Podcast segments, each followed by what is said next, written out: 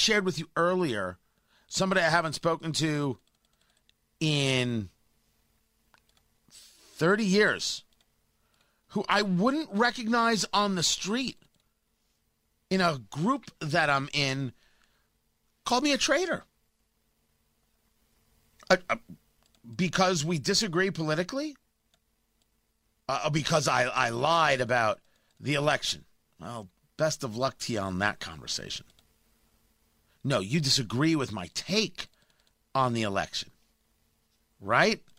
That's your problem. You disagree with my take. As a matter of fact, you don't think I should have a take that isn't yours.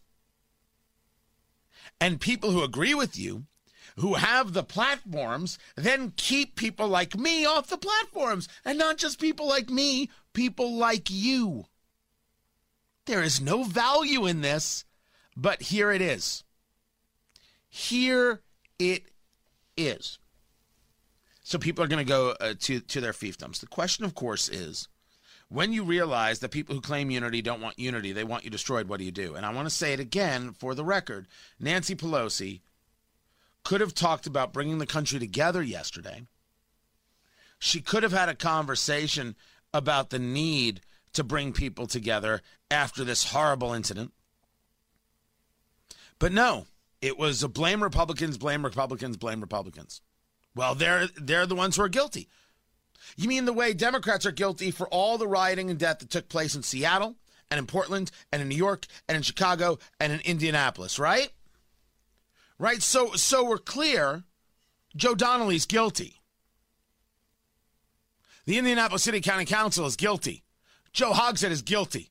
Well, that Joe Hogsett may actually be guilty. And if that is now met with, how dare you? Well, then we're, we're at an impasse, right? CNN can scream and yell and be elitist all they want, but they don't speak for America. They speak for CNN. America's at an impasse. And how does this resolve itself is a very, very good question. The answer is quite simply I don't know. How do you resolve the idea that there are people who say because you ask questions about Pennsylvania, you're a traitor? But if I say you want to do away with the Second Amendment, how dare you? Well, that's just fine. questioning an election, questioning is the act of a traitor? Pointing out issues with Joe Biden is the act of a traitor? How does one reconcile this? I am dedicated to, to trying to figure this out. Dedicated to trying to figure it out from, from my own life. Right?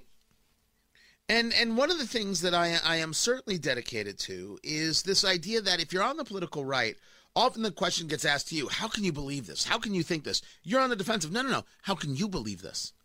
How can you believe that Joe Biden is competent? How can you believe uh, that Kamala Harris uh, isn't bad for the country? How can you believe uh, that? How can you believe the lie that Bernie Sanders is a democratic socialist? How how can you believe? How can you sit by while Democrats don't condemn rioting? It has to be turned around. But the idea of, of, of where the unity comes from unity only comes from the idea that we have a shared value. The reason the nation worked for so many years is that even people who came to the country, they knew America provided a better life. And even through the horrors of slavery, there were people who knew we are better than this. And during uh, fights for civil rights, people said, We're better than this, fulfilling the promise of a more perfect union. But we had a shared belief in what the nation could be, what the nation is in its value to become a more perfect union. And that is gone. It has not left me, and maybe it hasn't left you, but it sure seems it has left the media apparatchik and those in political power. So the question is how do you get a shared value back? And how do you get a shared value back when there is a political party, the dominant political party, the one of the two, that doesn't believe in America as is?